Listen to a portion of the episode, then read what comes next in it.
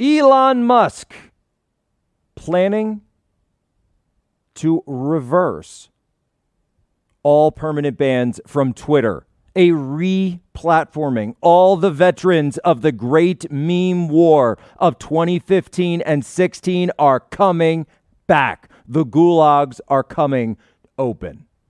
Massive. We're going to break that down. But first, I want to remind you guys that AmFest is coming up this December. 17th to 20th, Phoenix, Arizona, amfest.com. Myself, Tucker Carlson, Charlie Kirk, Steve Bannon, Benny Johnson, Senator Hawley, so many people. It will be the place to be in the conservative, new right, populist movement. Make sure you are there. And yes, folks, yes, Mike Lindell will be there. And since Mike Lindell's involved, you know that promo code POSO will get you 25% off. Myself and the Poso family, see you there. Ladies and gentlemen, welcome aboard today's edition of Human Events Daily, powered by Turning Point USA. Today is October 5th, 2022, Anno Domini. Tonight's top stories Elon Musk plans to reverse all permanent Twitter bans after his purchase goes through, and massive layoffs are coming. Next, an NBC reporter unwittingly implies that Twitter censorship favors liberals in elections. Oops. Third, the Biden administration's secret deal with OPEC has been exposed. And finally, a BLM attorney is sued after his client received, oh, look at this, zero dollars from a GoFundMe fundraiser. All this and more ahead, Human Events Daily.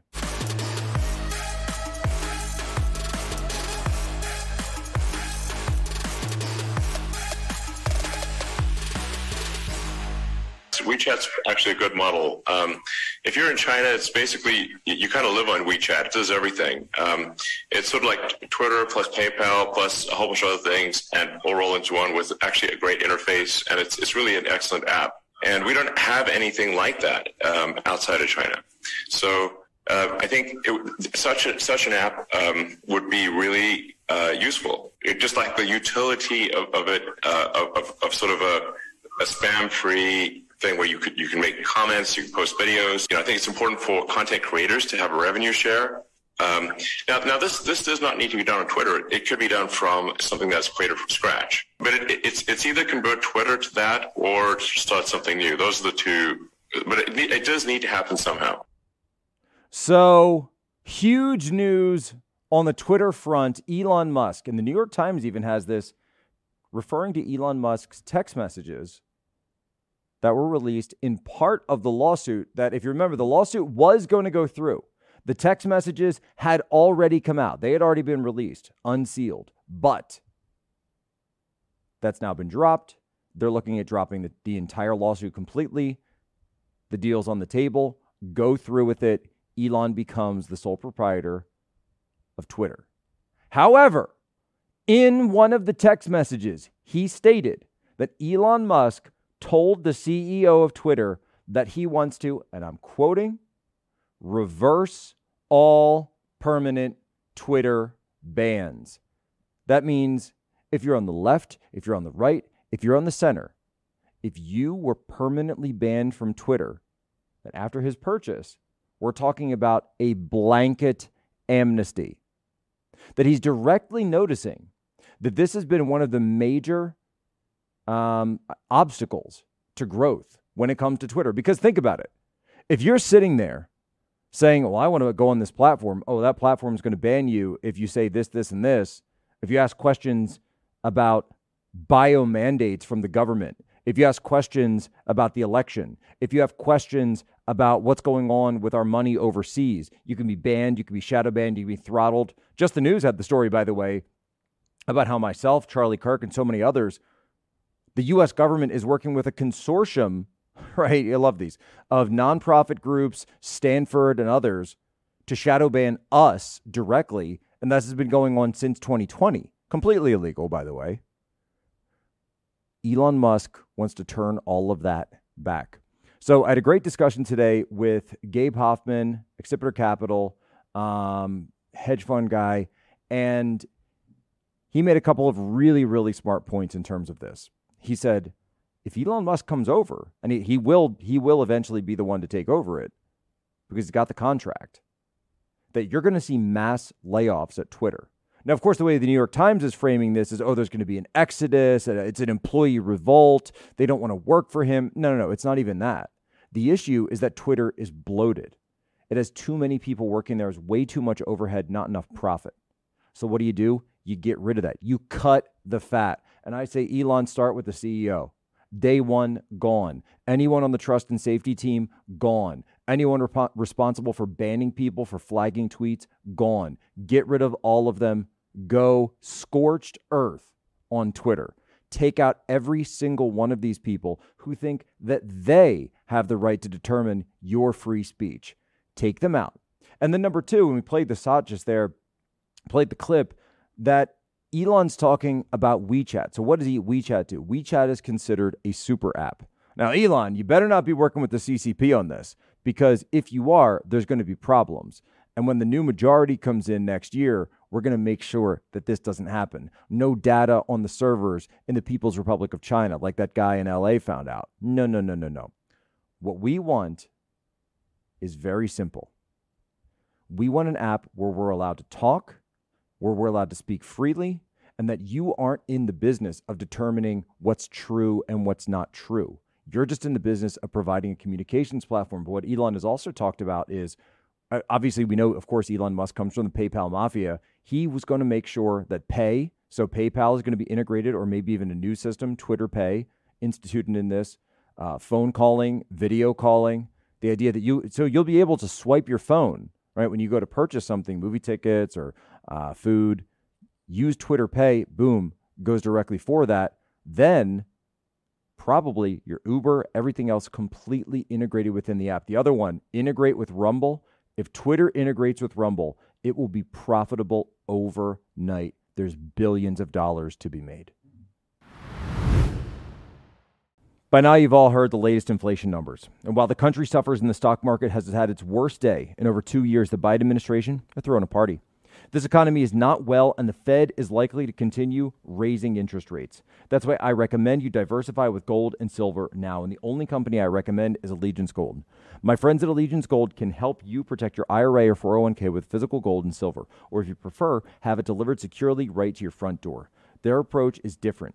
They focus on educating and developing a long term strategy that's right for you. That's why Allegiance Gold has some of the highest ratings in the entire industry five stars with TrustLink, AAA rated with the Business and Consumer Alliance, and an A plus from the Better Business Bureau.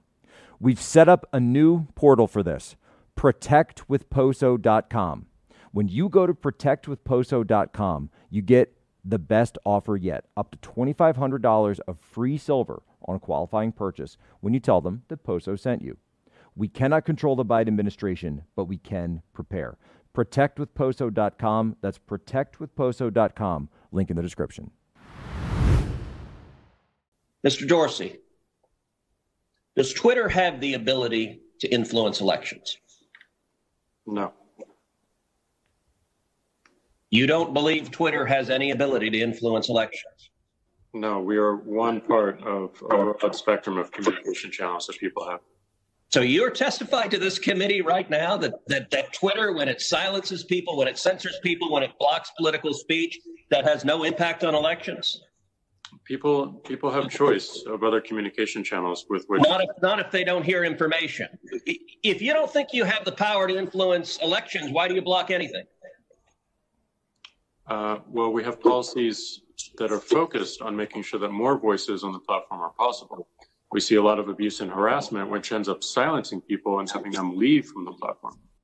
I love that, right? Well, uh, uh, I mean, I mean, uh, uh, did you know? Did you know that they've said that the, the Hunter Biden laptop story had been known to voters that eventually voted, to undecided voters who went for Biden, if that had been known in just three states, in three states, the 10% of those people have said that they would have changed their votes. That would have swung the entire election right there. But because Twitter and Facebook censored that story, censored everyone who even shared that story, blocked people from being able to share that story. It wasn't known, and history is the way it is.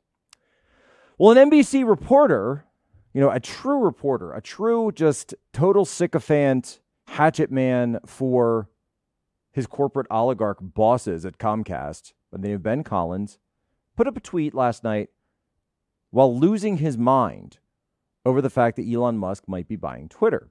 And here's what he wrote. He said, We'll be buying Twitter, I should say.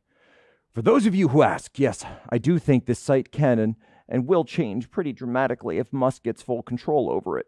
No, there's no immediate replacement. If it gets done early enough based on the people he's aligned with, yes, it could actually affect midterms. And the same guy had just been tweeting recently, or just, just prior to this, about the text messages where Elon was saying about re- letting this idea of a reverse on all permanent Twitter bans come off. So, what does this mean? This means that he's implicitly stating, right? The subtext of his, his tweet here is that the people at these companies have had a revolving door toxic relationship with the platforms like Twitter, like Facebook, like YouTube, that their ability to flag quote unquote disinformation actually has the ability to swing elections. Well, let me tell you a little story about Ben Collins of NBC. In 2020, I publicly offered the Hunter Biden hard drive to anyone who wanted it. I offered it to Joe Rogan. I offered it to Jake Tapper of CNN constantly. I said, if you want this hard drive, I will make you a copy of it and I'll give it to you. Give it to you right now. Still will, by the way. Jake Tapper, hit me up. Joe Rogan, anytime you want it, it's yours. Mark Cuban, believe it or not, Mark Cuban responded to me in 2020 and said, I'd like to take a look at it, but I want to invite some people along with me to verify the contents. And I said, okay, who do you want to bring? One of the people that he mentioned was Ben Collins from NBC because I guess he thought that this was just a person who determined, you know, what's information and what's disinformation.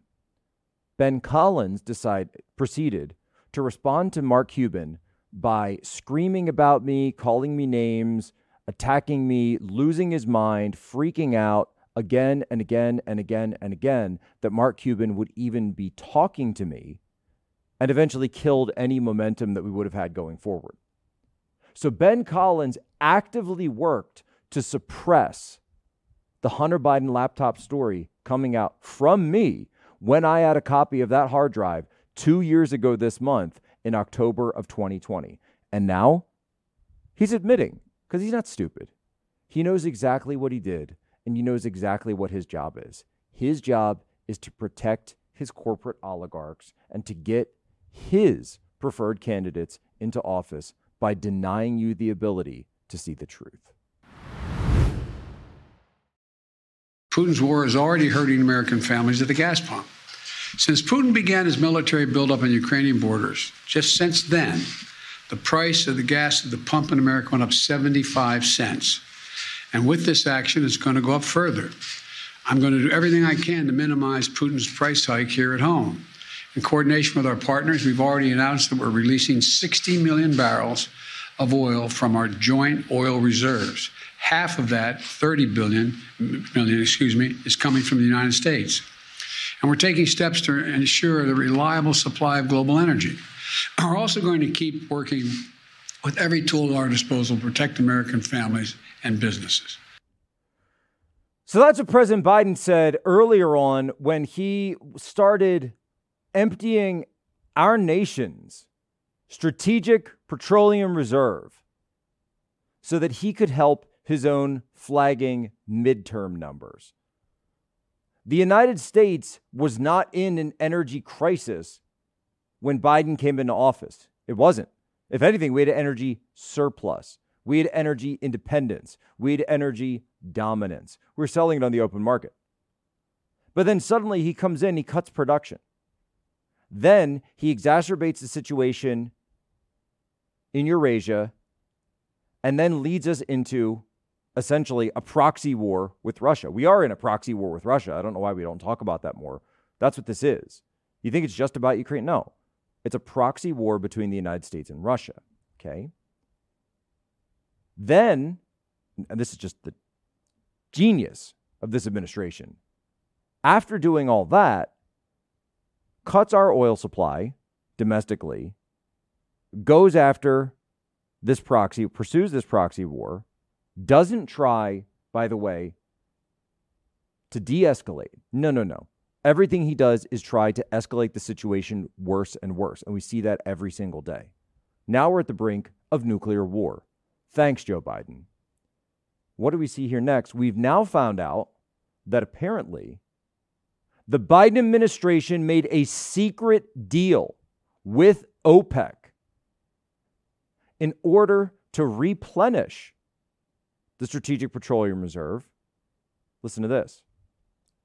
And this is from Michael Shellenberger Substack. The White House made a secret offer to buy up to 200 million barrels of OPEC oil to replenish the Strategic Petroleum Reserve SPR in exchange for OPEC not cutting oil production. What the official said was that the White House wanted to reassure OPEC that the U.S. won't leave them hanging out to dry. Can anybody think of what the problem with that might be? Well, the problem of that might be what if OPEC, who has all the leverage in this situation, again, you have no leverage here in this deal. So, what if OPEC says, you know what? We don't like you anymore. We don't want to go off on this deal because if we cut production, we can get oil to $100 a barrel. We could get oil to $200 a barrel. So screw your wussy little deal. We're going to cut production anyway. And guess what? That's exactly what OPEC has just announced. They had a meeting in Vienna. They have agreed to a 2 million barrel a day cut in oil. This is going to send the cost of oil skyrocketing. It's going to send the price at the pump skyrocketing. And it's all because the idiots, the spoiled little rich kids running our White House day in and day out from BlackRock and Blackstone and everything else, Buttigieg from McKinsey, they think they know what they're doing. You dumped our strategic petroleum reserve to try to help the markets when you didn't even keep it on hand for an actual crisis like what's going on in Florida right now, what's right what's going on in terms of the hurricane, the natural disasters. That's what our strategic reserve is supposed to be for. Or God forbid the United States actually goes to war if we get invaded somehow. These idiots. Well, well, well. If it isn't the consequences of your own actions. I, I guess Biden doesn't wear a hat, but if he did, he should take it off, shove it into his mouth, and eat it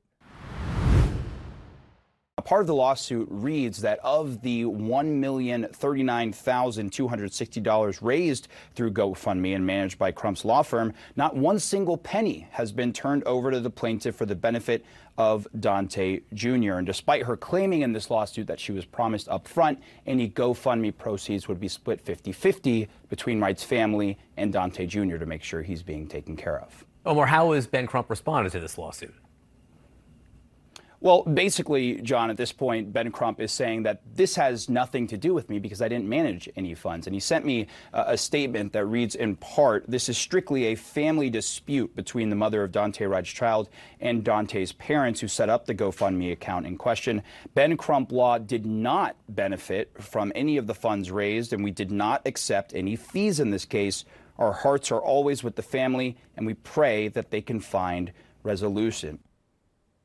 Well, well, well. Black Lives Matter favorite lawyer, Ben Crump, Benjamin Crump.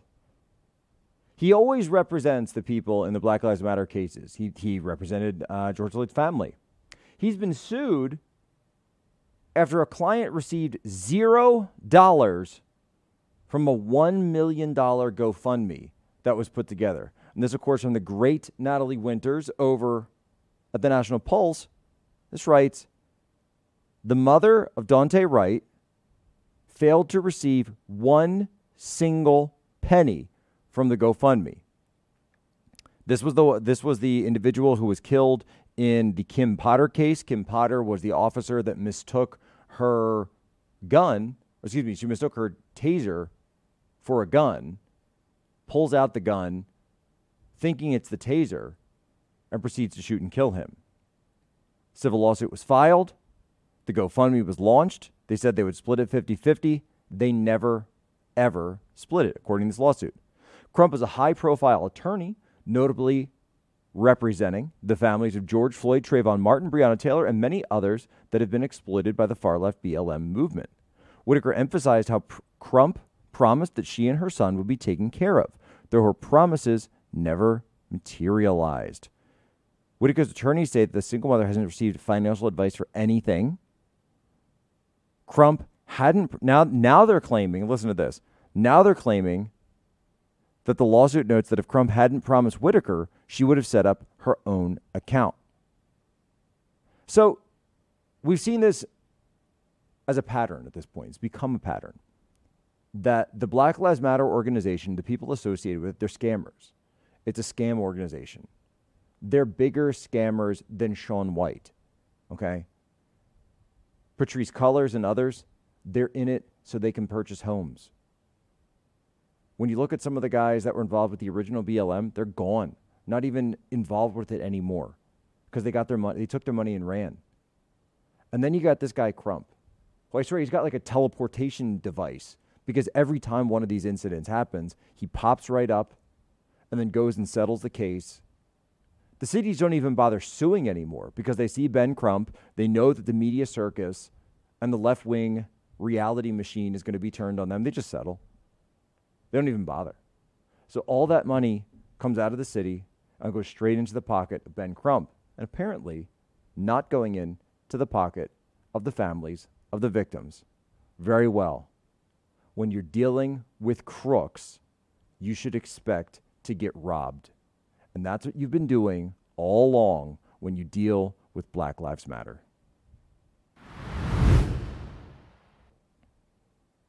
And that's all the time we have today here on Human Events Daily. Remember, as always, our promise, our oath, our solemn vow to you be good, be brief, be gone. Your homework for us share this out with one, just one of your normie friends, and then leave us your five star review, Apple, Spotify, wherever you get your politics. What did we talk about today? Elon Musk planning to reverse all permanent bans on Twitter. Massive layoffs coming.